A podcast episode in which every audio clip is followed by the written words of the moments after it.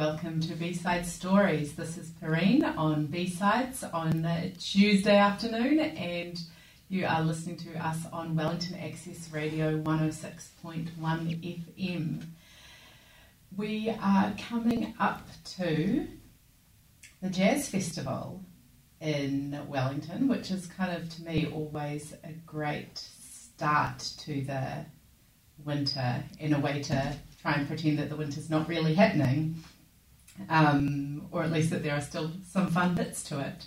So, today in the studio, I have Ruth Armishaw, who is a singer, pianist, performer, and teacher.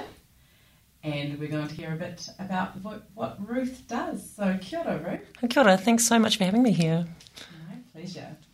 Um, so, if we could start off, if you could tell me a little bit about like your background in music and how you got into music. Yeah.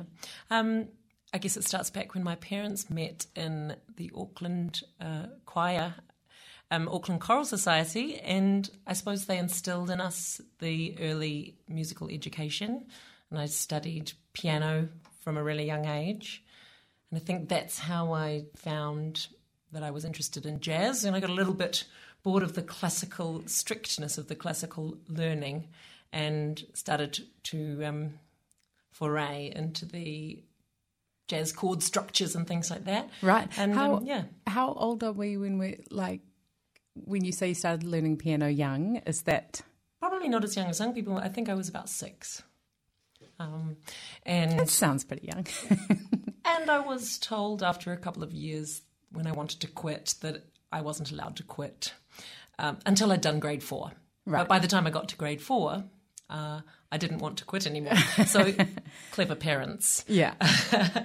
um, and I did lots of competitions and things like that, which got me excited about actually performing and not just learning, but learning for a purpose. Mm. So, yeah. And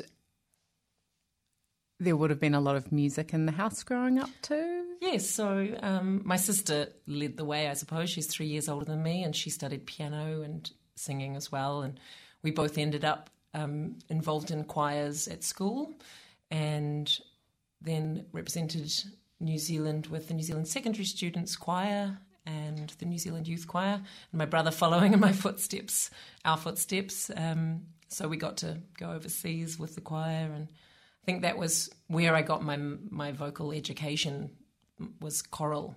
I didn't really have singing lessons because I was focused so much on the piano. Right. And that kind of, so that morphed then into, well, how did it change over the. When? I was in about fifth form, my music teacher um, at my school said that I might be interested in going to a summer workshop uh, as a this was the summer jazz workshop that um, had been going on has been going on for quite a while. I don't, don't know if it still happens, but um, I went in there as a pianist, and they had big bands and small groups, and um, it was a week or five days of sessions, and I just suddenly went, "Oh, what is this thing called jazz?" and um, started to listen to singers and and realized that maybe that was something I was interested in doing, and uh, started singing jazz standards for my end of end of year exams for um, was not NCEA bursary um, performance music, and um, it kind of went from there. But I was still quite classical in my approach because I didn't know any better. Um, and then I went to jazz school out of not straight out of school, but um, to the Wellington when Massey took over Wellington Polytech Jazz School, and that's where I really started understanding what jazz was. Yeah. Um, looking back, is it kind of to imagine, you know, someone at 16 year old or so singing the jazz classics, is it kind of um, funny to reflect back on that and how much you've learnt since Yes. then and all the. I mean, we all have that in all aspects of our lives, but I always think jazz is one that's, you know, kind of you just build and build as the years go by. I didn't. I think the thing I didn't really understand was how the freedom you could have with jazz, um, because I was still learning it reading off sheet music that was from the classical way. Yeah. Um, so I would read the rhythms as they were written, and I would sing it what I thought was a jazz style of voice, but it was still quite square, if you know what I mean. um, but yeah, looking back, I just wish that I'd understood that it, it was about personal expression because I finally feel like I may have found that over the years. Yeah. Yeah. And so, yeah, can you tell us a bit about who has over the years inspired or taught you? Um, well, I suppose the first real uh, influence in the jazz world was my singing teacher, um, Bruce Brown at Massey. And it wasn't just the singing that he helped me with. He gave me the fundamental fundamentals of jazz piano, um, how to take the letters off the page and turn them into a nice voicing on the on the piano and um, highlight the melody or add interesting notes to the chords and reharmonize the the pieces to take them away from their what seems you know their traditional chord structure and make them sound more beautiful or sound more interesting. Um, so the my, I really have him to thank for my uh, jazz piano, which has thankfully been the thing that has kept me going forward and getting you know being able to do gigs as a solo uh, p- performer. Mm. Yeah. And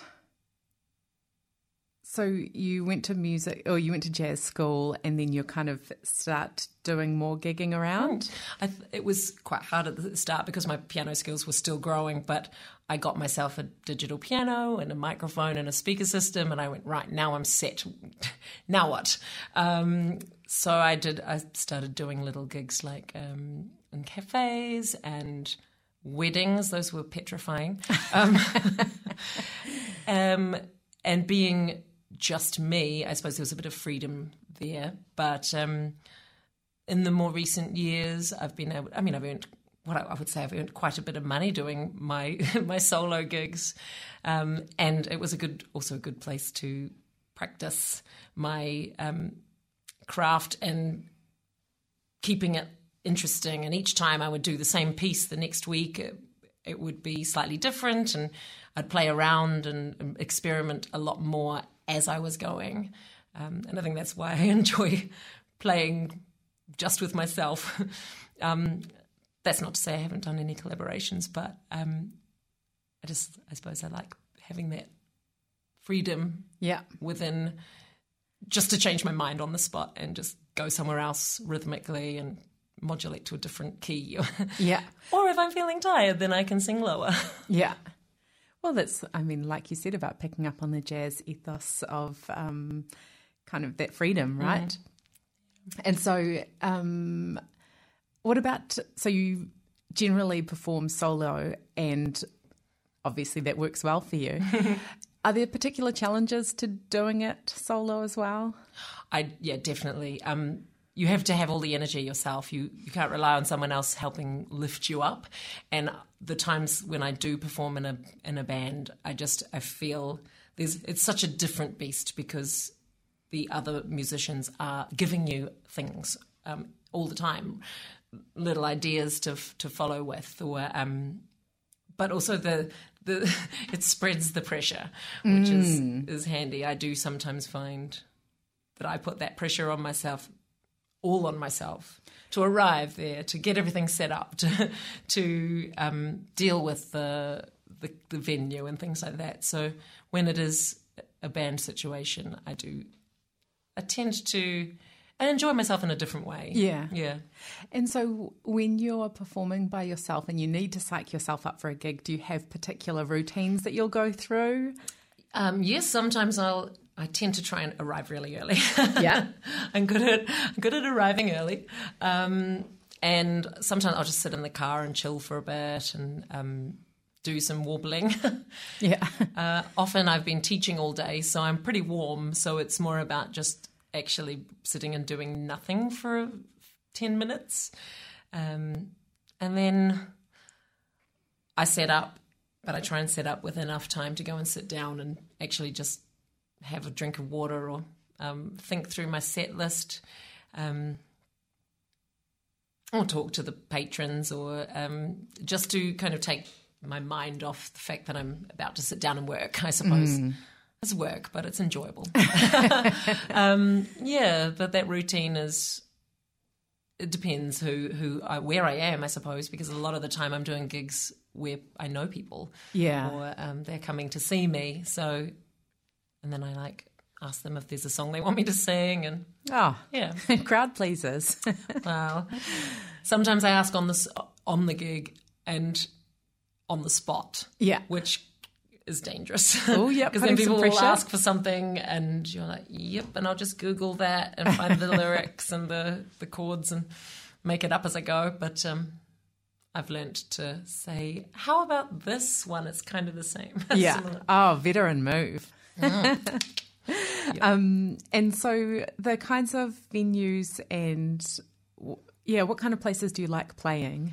I really like playing in uh, sort of in the, the late afternoon cafe kind of vibe. Um, I think that it, it, it's got a nice sort of casual aspect to it. Um, in fact, I suppose the difference I noticed so last year, which was only in November that we had the jazz festival because of COVID, um, delaying it. So it's not that long, doesn't feel very long ago because it wasn't. Uh, I performed at El Barrio, which is my s- Friday gig this year. And Oh, you have a regular you have residency. no, but um, I played there for the jazz festival, and um, they wanted me to come back. So that's really cool. Oh, nice. And I, it felt like a lot more, f- even though the venue's not formal. The the punters were sitting at tables and staring at me, and I found that more disconcerting. Um, whereas at the um, I played the year before at Cable Top, which is my Thursday night performance at this, This year. festival Yeah. and people were sitting around tables and having dinner and um, tapas, and it was a really nice, relaxed sort of atmosphere. People were talking, but they were listening, and I quite like that vibe, um, where the pressure's a little bit off. Yeah. Yeah, I've always wondered about that because sometimes you think it must be off putting because for a performer, you know, throwing your heart and soul into this and everyone's just chewing on their dinner or. I guess when I'm sitting at the piano, I'm a little more focused inward. yeah. um, inward, deeply, deeply inward. But when I'm standing up with, say, I really enjoy singing with a guitarist because, um, again, as I said before, there's that um, bouncing off of ideas, but they also have a different vibe. Um, and timbre to their sound that brings out different sounds in my voice, but I also get to interact more with the audience. So um, it depends on the day, I suppose. I I like performing, and I'm I guess I'm quite visually outgoing. Like I like to um, share my energy with the audience. yeah. But there are times when you just want to be a little bit more introspective. So I suppose so. I do enjoy different formats, both. Yeah. Yeah.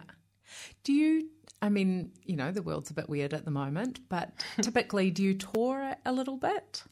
Um, I'm quite. I guess I'm quite sort of uh, home a homebody. um, I like going away on holidays, but I guess I, it's always based around the school term. Yeah. because I teach a lot and um, I, I teach singing at schools, and so um, I guess I've just found that I end up going sort of holiday to holiday. School holiday is the way that my timetable works. Yeah. So I've never really reached out to do that, but I, I have some ideas, um, which hopefully in the next couple of years will be able to happen. Um, to to do some maybe just the North Island. Yeah. Start small, you know, go to a few places where I know people. Yeah. Yeah.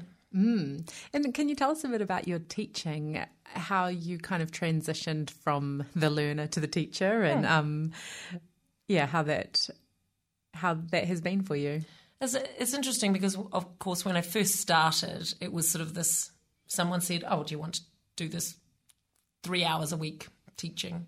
And I thought, well, that's that's easy. I can fit that around everything else I'm doing. And um, I just finished studying, but I didn't really know anything about teaching.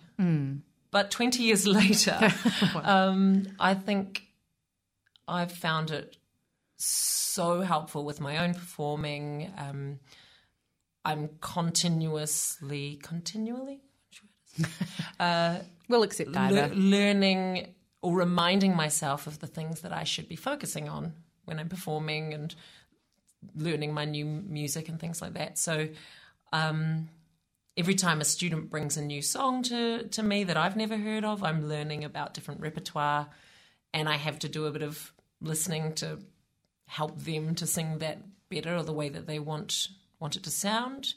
So I'm always trying out different sounds in my voice. I find it actually quite interesting. Um, I've discovered a lot of things that my voice can do even recently than what I knew the voice could do before. So definitely my students also they bring me that energy of mm. Um, wide-eyed wonder for new things. So I try and give them that um, broad base, like the fact that I've sung opera and jazz and Brazilian music and um, folk music and musical theatre, all of those styles that I try and find out whether they are interested in and go in the direction and then slowly introduce them to the other styles that they weren't yeah. they didn't realize they were interested in at all. Yeah can you tell us how you got into the brazilian music mm. so uh, again back at uh, University we had a course um, called Latin Ensemble and at the time I knew one bossa nova or Brazilian, it wasn't even a bossa nova, a Brazilian piece called Mais Que Nada from high school, and I didn't even know what we were singing about. Um, but I thought that that was Spanish. Yeah. but it's Portuguese. um, and so that was a steep learning curve, but it really opened my eyes to listening to um, some of my favorite jazz singers. Sarah Vaughan did an album, I Love Brazil, and I just started listening to that on a loop and realized that there were this harmonic, different harmonic language and a rhythmical language that really just sat really nicely with me. And so, in my postgraduate year, I studied a. Um, I decided to do an arranging comp- uh, project where I arranged and then performed Brazilian um, pieces, all of Jobim, um, Antonio Carlos Jobim. And that was a big project. I arranged them, performed them, had a 10 piece band or something. And um, it just made me fall in love with it. I had some help with the Portuguese, but when I listen back, I'm a bit it's a bit cringy because since then I've met so many um, Brazilians who, when I listen to their voice, I've I've realized what the sounds naturally should sound like. And while I still can't speak Portuguese, um, I don't know what I'm. You know, I have to learn what I'm saying song to song. I haven't actually gone out and studied Portuguese as such. So. Uh, but the sounds sound more real to me now, and yeah. so I'm finding that I can sing them with the right timbre in my voice. And mm. And so, how did you go about? I mean, how do you just meet meet members of the Brazilian music community oh. or Brazilian community in Wellington? Well, through that um, project, I contacted the embassy, and um, they did put me in touch with Alda Rezende, and she is probably Wellington's preeminent Brazilian singer. And I've collaborated with her a few times, but it wasn't until 2013 that I went along to an, a venue they were having the Brazilian Film Festival, and that it was their opening night, and I met a whole lot of exciting, interesting people who were performing, and I started attending their events. Um, made some really good friends, and they had a club called the Latin Club every Tuesday night at Meow, and I got to perform in that. Um, I picked up a handful of songs and practiced them really hard because I was very scared because of the the actual audience was probably half Brazilian. Wow. um, so I kept in touch with all of those people, and um, I went to salsa dancing, which a lot of them were doing as well. So it was a it's a mix of the Latino New Zealand kind of community, and um, it's a very vibrant cultural community, and I just kind of fell in love with the the heart of it. Yeah. Yeah. So it sounds like the heart of the community and, you know, everything that's happening around the music drew you in as well as the music itself. Definitely. And there um, was can you I don't know if yeah. you can say in words what what the bossa nova and other Brazilian styles kind of how they what was so appealing to you about them?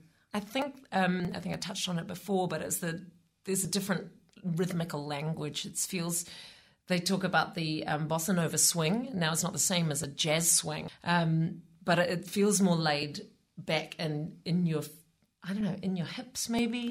Um, and then She's of course moving and moving. there's the samba, which is a really shimmying kind of shuffling rhythmical dance. Um, but bossa nova is much more laid back, and you feel like you're sitting on the back of the beat a little bit. Um, it's harder to do just on the piano with me, myself, and I, mm. but you can hear. Um, for example, in a in the cajon drum, where you the one that you sit on the box and it has um, the metallic thing on the inside that's like at the bottom of a snare drum, mm. but it, it just makes that shuffling kind of feel come alive. And I, I love how the, the words create that play between the, the rhythms of the, the words and the rhythms of the drums. And I don't know, there's just something really, you feel like you're transported. Mm. Um, there's that feeling of the waves on the beach and, and you know you just you can see the crystal clear water in your in your mind when you when you sing about it. Yeah. yeah. so this is excellent for the um, you know, kind of armchair travel that we are doing at the yeah. moment, right? Mm. Are there things that you've kind of been a bit more careful about or, you know, kind of been like, you know, when playing music from a culture that's kind of newer to you? Are there things that you areas that you don't go to or it's it's hard because it depends on how I because I don't speak the language. Obviously, I have to be quite careful to get the language right. So anything that's too fast, I I steer clear of mm. because I don't want to butcher that and I don't want to be swearing accidentally or talking about something um, inappropriate by getting one vowel wrong, for example. Um, and also, I am quite aware that there are really good Brazilians who are singing this music in Wellington. Uh, so I try not to tread on toes. But that's why I really enjoyed working with Alda in her band Samba Society, just because um, that's that's her baby, mm. and I could learn. I learned so much singing and rehearsing with them. Um, and she's she's just such a great collaborator. She brings in people from everywhere within different areas of Wellington music scene, and that's great. Yeah. Mm. Um, I wonder if we should talk a bit about the Jazz Festival coming yeah. up. so you have two shows on mm-hmm. this time: the one up at the cable car and the one down at El Barrio. Mm-hmm. And you're going to try and check out some music as well? I hope to. Um, it, it's quite difficult because of the timing of my gig. I really want to see on the Friday night at eight o'clock is Whirimako Black, uh, but I finish ish at eight, eight fifteen. So, um, and we timed it so that because it's directly across the road from the Opera House, so that people may come and um, have a drink before they go to the show. Mm. But that does not bode well for me because I then can't go. Maybe I can sneak in at halftime. Wink, wink. Um, but she's, backstage. I got the absolute pleasure of hearing her live at Meow back in 2013, and her voice, the way she sang. Um, I believe, if I recall, she was singing some bossa nova and jazz standards in te reo. And quite amazing just the the way that the sounds worked perfectly. Um, so yeah, really, really, hopefully, I can zip across the street to to see her. Mm. Um, and then I've got a friend, um, two friends coming down from north of Auckland, um, uh, Maggie Gould and Nani Assis, and they are a duo. Uh, I think they have a quartet playing though um, on Sunday mm-hmm. afternoon. So at least I'm not playing on Sunday. So I'll be playing 5.30 at Cable Top, the top of the cable car, on Thursday the 10th, and 6 o'clock at El Barrio on Dixon Street on Friday. Right. So, if people are keen to either come and see you again or see you for the first time, those would be great ways to come and check out some local music or local music with an international twist. Yeah, I should say, I suppose the Thursday night will be a more um, jazz standards, though Right. I might throw in a couple of the repertoire that needs a bit of practice, you know, um, from my Brazilian gig, which will be on the Friday. Yeah. All right. Well, thank you so much for coming in to talk to us. We're going to go out listening to a song of yours, assuming that it all downloaded well via my computer. So, the song you've picked is Quietly Crazy. Can you just tell us about that one? Yeah, so I wrote this one um, when I was feeling a little bit like I had to hide who I was um, in leading into a relationship. um, but I wrote it with sort of a comics sort of bent, which was Bruce Brown, who was my teacher from university, um, was a co- co- wrote amazing comedy style jazz standards, and I think I hoped that I was sort of channeling his quirk in this song. Yeah. All right, let's give it a whirl. I've always been a one to share more than most would care to hear. But now I'm lost Self censored at the point when I really want to tell